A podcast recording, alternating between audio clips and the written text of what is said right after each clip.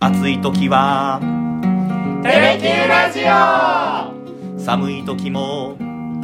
テレキューラジオ家でも外でもどこでも聞けるちょうどいいぬくもりテレキューラジオ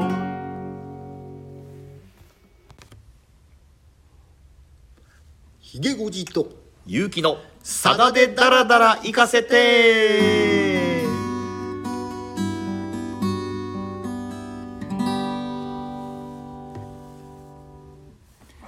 96回目の放送になりますよろしくお願いしますよろしくお願いしますえースタジオには我々二人だけではなく今日もこの方にお越しいただいております黒ギターさんですすいません、またお邪魔しております。よろしくお願いします。お願いします何回目になりますか黒ギターさん五六回目になりますよね。なりますね正確には6回目6回目えーと登場でござい ますはい前回の生成ルテもね非常に良かったですもんねあー最高でしたねそれを上回るはい楽曲にしたいということで今回も来ていただきました ハードル上げるな ぁいえいえ、えーまずひげごじさんえー喋っておかなきゃいけないのがさだ、えーさださんの50周年記念のトリビュートアルバム「みんなのさだ」が発売になりましたちょうどね曽田さんと吉田正美さん、グレープのレコードデビューから丸50周年にあたる10月25日にね、はいあの寺岡義人さんがプロデュースしました、んまあ、さだまさしの歌をさだまさし好きのアーティストたちが歌いまくるというはいはい全14曲収録されたアルバムがね、はいリリースされまして、うん私も何度もねもう聴かせていただいたんですけどこええれやっぱね、面白いなと思ったのは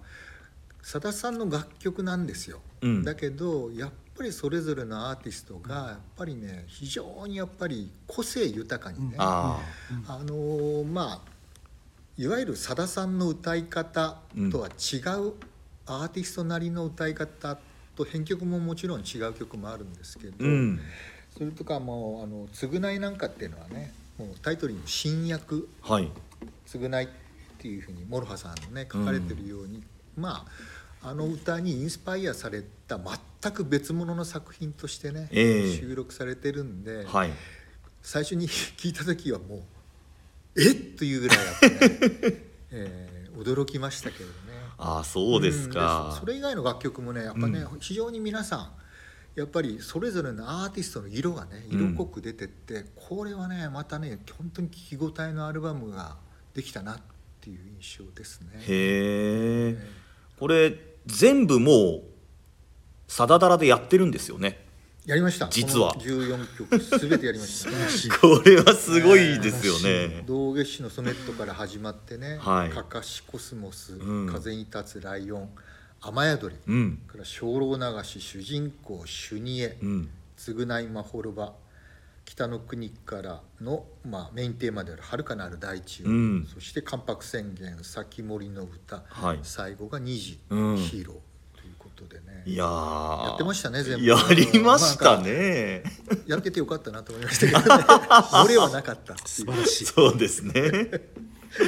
さあそれから前回やった「桜月夜」これはあの谷村新司さんとさださんが一緒になって作ったという楽曲でしたけれども、まあ、これに関してもおいくつかコメントいただいております。で桜月夜はすっかり忘れてたんだけれども「天すばる」は聞いたのが昨日のことのようによみがえりますと。 そうでしょうね。コアなファンにとってはあの歌は衝撃でしたから。ああ私もあの前回の収録の後聞きましたよ聞きましたか。はいついに。ついに聞きましたどっかんどっかん笑い取ってましたねまあねだから谷村さんもね、ういんらっしゃらなくなったんでもう二度とね、はいあの歌を生で聞くことはできないわけですね。まあ二度と生きてても歌わないでしょうけどね。今となってはね。そうですねそれからあれですよひいごじさんがあのコスモスといい日旅立ちの対比をやられたじゃないですか、その対比に惚れ惚れしましたというような嬉しいコメントもいただきましたね、そうですね。それぞれやっぱりあのさださんなりの持ち味、うん谷村さんなりの持ち味がねうん、存分にこう色濃く投影された楽曲を桃江さんは桃江さんなりにね、うん歌いこなしたっていう意味でもね、うん非常に面白い対比だなっっていうふうに思いますね。はいそれからこれは黒ギターさんにお聞きしましょうかねあの音楽事務所の社長から谷村さんの「こいつ貧乏神みたいやな」ってさださんが言われたっていうエピソードがあったっていう話ですけど本当なんですかなんかこれご自身もステージトークでおっしゃってますよね。言ってなまんしたかね。へえまあなんかグレープになるときにこうなかなか事務所が決まらなくてなんかオーディション受けたりしてもなんかうまくいかなかったりして、でまあた谷村さんが「じゃああのうちにおいでよ」みたいなことで社長に話をしたら、社長がプロフィール写真を見てはい「なんやこいつ」みたいなことをね おっしゃったということで後で「どっちだったの?」って聞いたら「お前の方だった」って谷村さんが言ったとかいう これはあのコンサートトークなんでまあやや脚色が入ってるのかもしれませんけどですね。でねデビュー直後なんかね、このさだまさしっていうのははや肺病で早死にするって言われたらしいですけど、そういう昔のねいわゆる文学青年のイメージが強すぎて、色白で細くて、あー確かにね肺病で死ぬって言われたらしいです高原のサナトリウムでみ たいなね世界ですそれこそサナトリウムでね それからこれもお聞きしたいですけどあれですよね建具屋加藤の一節にこう谷村さんのファンであったっていうのねハンドインハンドあーハンハンドイン GG ってねえ谷村さんの声色を真似てねー、う、ー歌っんてましたよね。確かに確かにあーあったなと思いながらコメント見て思いましたさあさあ、えー今回黒ギターいさんやをそれとね、あおうのまだまだ先週ね、はいあの生さだがね、あーそうだの長崎から先週末、まああの新調されたね、新しく完成した、あの長崎県庁うんの8階展望室から。生放送だったんですけどその最後の後半のところでね、はいさださんやっぱり谷村さんとのあ思い出っていうか交流をねたっぷりね語りましてね、非常にあのお長いコメントだった私もねちょっと先週ねあの出演してて喋り忘れたんですけーど、うん夏長崎にね、うんうん谷村さんとあの結局ね20回やったうち3回もねえーゲストで来られててですね、はいで最初に来られたのがあの4回目うんまだあのテレビでも言ってましたけどねあの陸上競技場でやってた頃うんこれが1990年ですけどねここで初めて谷村さんゲストで来られてで10回目うん96年ですねこれはもう稲佐山に移ってたんですけど、うんここにも谷村さん来られててもうちょっとね僕はこの2回ちょっと参加してなかったんであー記憶がねちょっとあ欠落してたんですけど3度目はね15回目こえーれ2001年に来られてこれね私ね稲佐山で立ち会ってたんですよ それをねもうすっかり忘れてて本当ね失礼いたしました、いやーまあですからこうまあ講師ともに仲良かったっていう話先週ありましたけれども、そのさださんのその気持ちの入ったその夏長崎からのコンサートにも何回も来られてたってことなんですね。そうなんですよねだかうんら4回目にね来られた時は、うん、弟分のねうんさだ、もがこんなコンサート始めたのにようやく来ることができた遅れて申し訳ないみたいなねコへえ。メントをステージで言われたらしいんですけどもねそうですか。うんもっと早く来たかったんだけどっていううあんの時もね第1回のゲストが、うんあの村下幸三さんおもーう今はなってねで2回目がね松山千春さんだったんですよね3回目がロン・リチャードソンさんでしたっけメインはねんで4回目が谷村新司さんへえ。確かね5回目がね5回目が公設じゃなかったかなすごいなメンツ が。毎年すごいねう大ん物アーティストが来られててで11回目からはねずーっと加山さんが来られてて、はい。その時はもうとにかくゲストは豪華絢爛だったから ですねはいああ行ってみたかったな。そうだっけ一回も行ってなかったんだっけ一回も行ってないんですよそうかはい。だから夏広島まで入れるとね、うん加山さんなんかに11回来てますから、ねああすごうん、ゲストで。い。へえ。まあね、二度とあんなコンサートはできないでしょうけどねうんそこでねやっぱりね谷村さんも一生懸命ねバックアップされてたっていう話をねなんで忘れるんかいっていう感じですけどね 本当失礼しました 今回話せてよかったです。はい申し訳ありませんでした、さあさあ今回の楽曲のご紹介ですけれども、はいあのーね「あの至高の四部作から」ということでね、うんあの100回に向けてやっぱりぜひやっときたい曲を何曲かピックアップした中で、うん、なんでこの曲をこれまでやってなかったんだろうという曲あを黒ギターさんとともに今日はご紹介したいと思 います。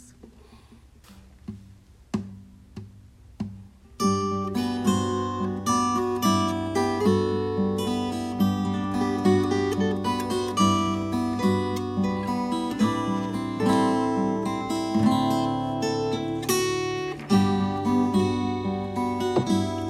卒業までに叫ばいいねと君はある日急に窓辺に鉢植えを置いた何もなしに別れてゆくよりも残したいと始めたダイアリー1ページ目には二人のプロフィール2ページ目には二人の出会い3ページ目からたどる季節記す旅募る悲しみに君は耐えかね7ページ目からは僕の名前何度も連ねた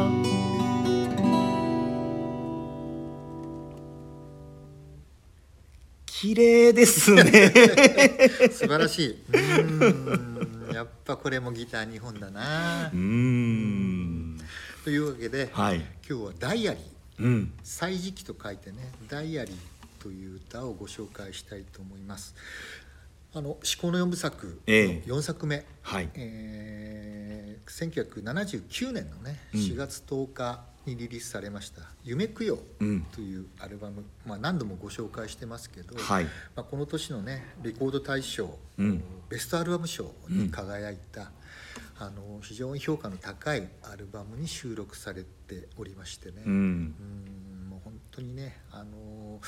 卒業までにはい叫ばいいねと君はっうんていうぐらい、あのまあ学生ええの2人ですよね、で何もなしに別れていくよりも、うんつまり卒業したらもうね別れることを決めてるしああかもまあ多分これ同居してると思うんですけどねその、まあ、学生の2人はいの物語ということから、ダイアリーを書き始めるというところでねこの歌がスタートするっていうね甘酸っぱいですねもうこの僕この歌い出しの1行目からもうこうキュンキュンきますもんねうんだからこれねあの私も19歳の時にね、はいこのアルバムリリースされたんですけど、ええやっぱりコアなサダファンっていうのはね、はいまあ、同世代の方多分もう10代から20代の頃にねこうのん曲と出会ってますから、はいやっぱりねこの曲が好きなねはいおばちゃん言うた言うたマダームですマダーム同世代の ねコアなファンたちは非常に多い、うんはいキュンキュンしながら多分この歌聴いてたと思うんですよね。でしょうね似たようなねご経験がおそらくね、うんこうある方もねたくさんいらっしゃるでしょうしね、はいで1ページ目にははね、い二2人のプロフィール略歴から始まってね、うん2ページ目には2人の出会いっていうね、3ページ目からはねいろんな思い出をね、はいえー書き募ってって、うんだけどもう書くことがなくなってね、うん7ページ目からは僕の名前ばっかり書いて たあーあーもうね、うんそれは寂しさなんでしょうけどね別れたくない本当はっていう思いがそこにね、はいまあ、映し出されてるのかもしれないですけどもそうですねこれまたギターのこう入りがねすごくこう黒ギターさん綺麗じゃないですか。本当ですねうなんかねんこれがねすごくこう耳にやっぱり残ってね,、はいなんかね実際にはなんかもうもう少しちょっと複雑な音が重なってますけどですね 本当はギター2本あるんですかねこの、うんでも多分まあ多重録音でなんかねあー少しちょっと重なってる部分もあった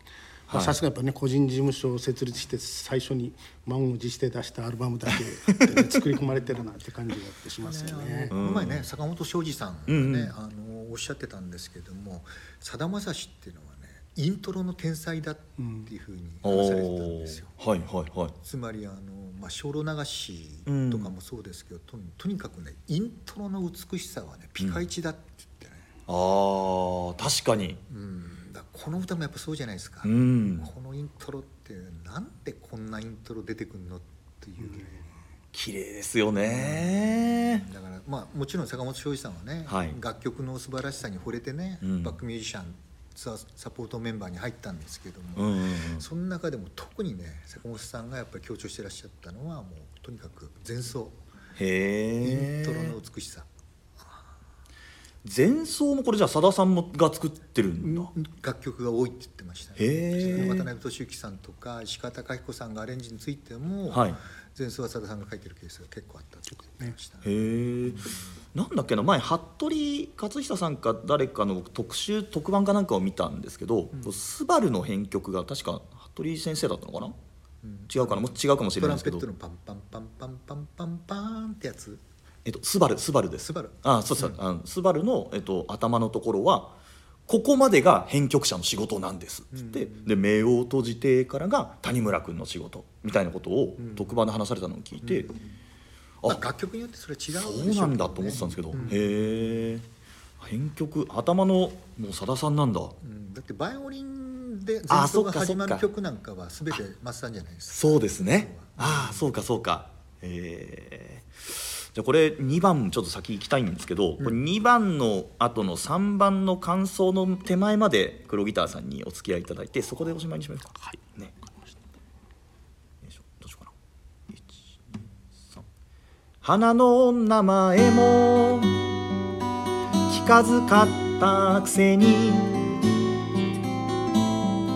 勝手に自分で霞そうと決めつけたね早く咲いてと毎朝祈って水を過ごして枯らしそうになって眠らず一人看病してたよね花の名前呼びながら無事だった朝涙ぐんで素敵な水色に君は笑ったそんな千尋の子供の絵のような君の笑顔がとても好きだった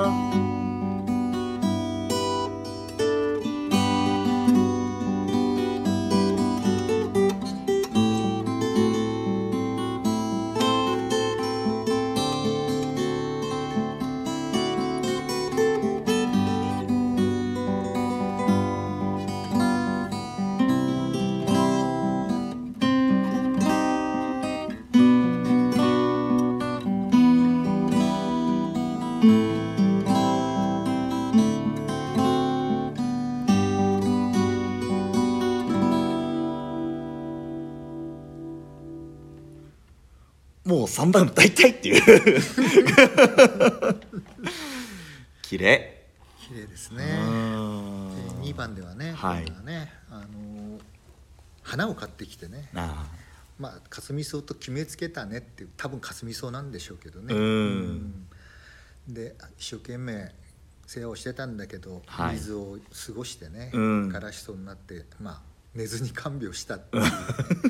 まあね看病っていう表現がね、あーえーまあ、花を人に例えてはい使ってらっしゃるわけですけれども、えでまあ烏筋に住んだ時にね、えうん素敵な水色に君を洗ったっていうのがね、あはい非常にマッサンらしい表現ですねそれをうん「千尋の子供の絵のような君の笑顔」はという表現をされたわけですね。はあ私もねこの歌が出て初めてね、ええここに出てくる岩崎千尋さんうんの絵を知ったんですけどねほうほうほうほうほうだから多分ねこのポピュラー音楽の世界で岩崎千尋が出てきたのはこの曲が初めてじゃないか、あーそれほどメジャーじゃなかったんですよこの時代まだ。あそうですうんあか、の岩崎千尋さんっていうのはね今でこそね、うんもうすごくたくさんの作品集が出されてて有名ですけれうど、んこの歌が出たのが79年、はいでその5年前74年にね、うん、 55歳の若さで亡くなってるんですけれども、ええもうその時点でね大体9,000点以上はいの水彩画とかパステル画っていうのを、うんほとんどが子供の絵なんですけどね、うんそれを残していらっしゃった、はいそれをさださんがこの歌詞に引用されたことによって、うん当然ね私みたいないわゆるさだまさしファンもこの岩崎宏多分ここのしタイミングで知った方多かったとあ思うんあですそっかそうですであれで僕もその千尋の絵っていうのをね、うんいっぱい見たんですよね、うんだから本当にやっぱりここに出てくるようななんていうか、天使のようなねあ無邪気な笑顔の子供の絵がたくさんあったんですあうけど、ん一方でね、うん実はこの岩崎千尋さんっていうのは戦争戦火で苦しんだその子供たち、その恐ろしいほどねうん歪んだ顔の子供たちの絵もたくさんいら描いてらっしゃるんですよへえでもやっぱりさださんはこの邪気のないうんいわゆる無邪気って言いますけど、ね、うん邪気のない子供の絵というのをまあここに登場させて、うんまあ、あの本当に水色に笑った彼女の顔とはいそれを重ね合わせたわけなんですけどね、あだからやっぱり千尋さんの絵っていうのをねよくよく鑑賞していくとねやっぱりそういうなんていうかその反対側にあるねうやんっぱりその恐ろしい顔というか、その非常に千尋さんがその絵に込めた普遍的なね、あうん人間のこういわゆる悲しみみたいな魂みたいなものが、うん根底にあるからこそそのなんていうか無邪気な笑顔っていうのがね、うん非常になんかこう見る人の心を打つのかなっていうねあ感じてそれを多分さださんはここで表現したかったんじゃないかなと思ったんですけどうね、んなんか人間のその無邪気な笑顔の重さみたいなものああがねねなんかこう岩崎千尋さんの絵って淡い感じのタッチうんで、そうですねね割割と水色とか、うんう薄い黄色とかね、はいそういう、まあ、パステル調の、うんなんていうか水彩画が多いですよね。うんなんかこう無邪気に遊んでる子供もいればなんかこう一人ぼっちで雨の水たまりで傘さしてちょっと寂しげな子供の顔とかも描かれたりもしますよね。そうですね、まあ、あ9400点あっていうねあの残した作品がねうこんれですからね、はい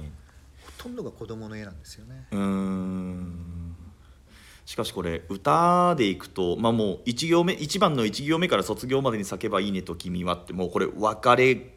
るんだろうなっていうのでスタートしてきて、この2番の終わりもなんかそんな千尋の子供の絵のような君の笑顔がとても好きだったって終わるから、ああもうっていう気持ちになっちゃうんですけど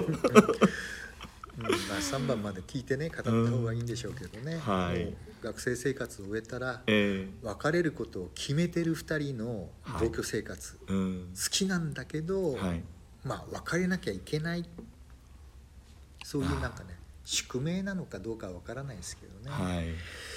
残り時間を数えながらね、はい過ごしている2え人の、まあ日常をうん描き出しながらついに別れていく3番に突入するという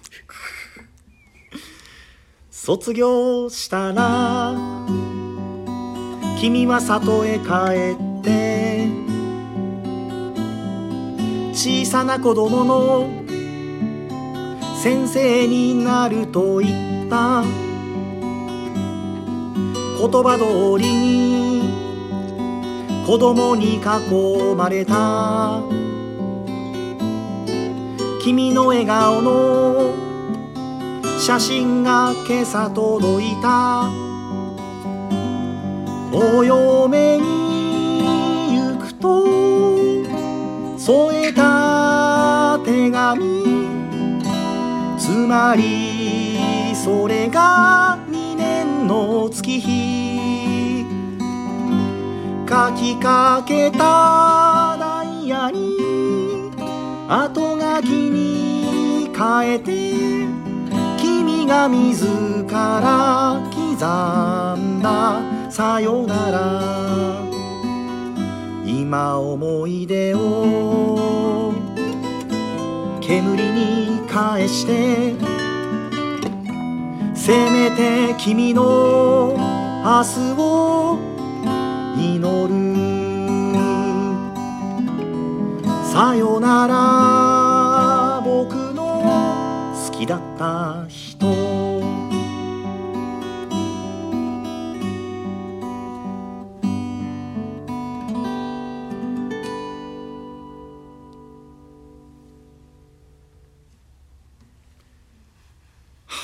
別れちゃいました よでもまあある意味ー好きなまんま別れて、うんそこで思い出に終止符を打つっていうのもはいある意味本当に幸せな思い出なのかもしれないですけどね思い出になるまでが苦しいですよきっとこういうの ねだからねああの東京かどこかの大学でね、はい一緒に学生生活を過ごしてえでふるさと出身地に帰って、えうんまあ、先生になったうんならなきゃいけなかったのかふるさとに帰らなきゃいけなかったのかうんあーわからないんですけどもねいずれに多しても分ねあの親からあの東京に行くのは学生時代だけだよってあー必ず帰ってくるんだよって多分言われてたんじゃないかなって僕はち私ょっとの友ね人も多かったですねああそうです特にあかの女友達なんかね、うんもう卒業したら必ず帰ってくるのを条件にああ東京の大学に進学したっていう友達も結構いましたけどね、でもこれ絶対素敵女性じゃないですかこの人ねきっとんなんか遠距離恋愛とかすればいいのにとか、追っかけてで向こうでなんかだからおとね僕の知り合いでねやっぱりね、こっちで教師になるために帰ってきたんだけど、はい男の方がくっついて きたケースがありますもんね本当にやっぱり、んああでこっちでね教員になったの、ああそうですか男の方が全然 M ゆかりもないんだけどあら、それもそれで一つの形ですよね、でも男の人はねそはいの選択肢は選ばなかったわけですからね、あで結局ふるさとに帰ってあはい先生になってうん子供たちに囲まれた写真を送ってきたら、うん結婚しますってその手紙に書いてあったっていうねはあ卒業して2年であ結婚することになったわけですね、 2年ちゃ早いですよでもうん、ねまあだからね黒木田さん言うようにはいもうあらかじめねうんふるさとに帰ることああ家庭を持つこともねはあいる程度もう親と決められてたのかもしれないですけども、あーなんか似たような構図の曲を最近やりましたよね「サダダラ」でねうん「おめでとうさよなら」「突然の手紙には驚いたけど嬉しかった」っていうのでもあれもやっぱりね、はい本当にお互いの事情でね、うん好きなんだけど一緒になれないはいというね、うんケニアとはい日本に離れ離れになったうん2人の物語ですよね。あここがねまたねやっぱ終わり方がねそのいやー多分このダイアリーをね、ーはい彼が預かってたわけですよね。うーんで結婚しますっていう手紙と写真を受け取った時後にね、はいこれ多分煙に返したってことはね、うんまあ燃やしたんでしょうね。そうですよもねう全てのね未練を断ち切るためにね、うわあの彼女の文字がたくさん書き込まれたねーうわダーイアリーを、うんうんもしかしたらどっかに行ってね焚き火しながら燃やしたのか焼却炉に投げ込むっていうのはちょっと考えにくいちょっとねうん風情がないですねではないだろうねどっかでこっそりねうん燃やしたんでしょうけどねあせめてあはい煙をねうん見ながらうんまさにそのなんていうか仮想みたいな感覚だったのかもしれないですね、あーダイアリーを燃やすっていうのはね思い出をねうんみんなね、まあでもね煙はずっとこう空に登っていきますからね,、はいねそれを見ながらね幸せになってねっていうねまさに風に立つライオンと同じうーん思いですよね君の明日を祈るこれは本当によく言えますよね本当ね、こうさよならって煙に向かって多分言ってるうのわさよなら僕の好きだった人ってね絵が浮かびますね、キュンキュンきますよねやっぱり、ね、これはえ聞きますよね、よくこの96回まで出さなかったですよねこの楽曲をねー埋もれてたね埋もれてましたねこれいっぱいコメント欲しいなこれお聞きいただいた方からねねどういうふうにあの聞いてたのか同世代のはいコアな女性サダファンの皆さ ん思い出とともにメッセージ寄せてくださいあー ぜひぜひお待ちしております。 ということで、えー30分も過ぎてしまいましたが今日も黒ギターさんとともに素敵な音色をありがとうございました。またね、うん生成流天とは違ううん、味を出していただきました、ね すいません今回はちょっとミスタッチが多かったの でご勘弁くださいこれはここでぶっつけ本番生収録しているというそうです証拠でございますので 失敗なしのね。 テイク2いかんのかいっていう感じだよねな そうそうそうそうそうそうまあこれがいいとこですねそうですねこの番組のあのまた来ていただければと思います。今日はありがとうございましたあ。りがとうございました失礼しますではこの辺で今日は失礼します。ありがとうございました。ありがとうございました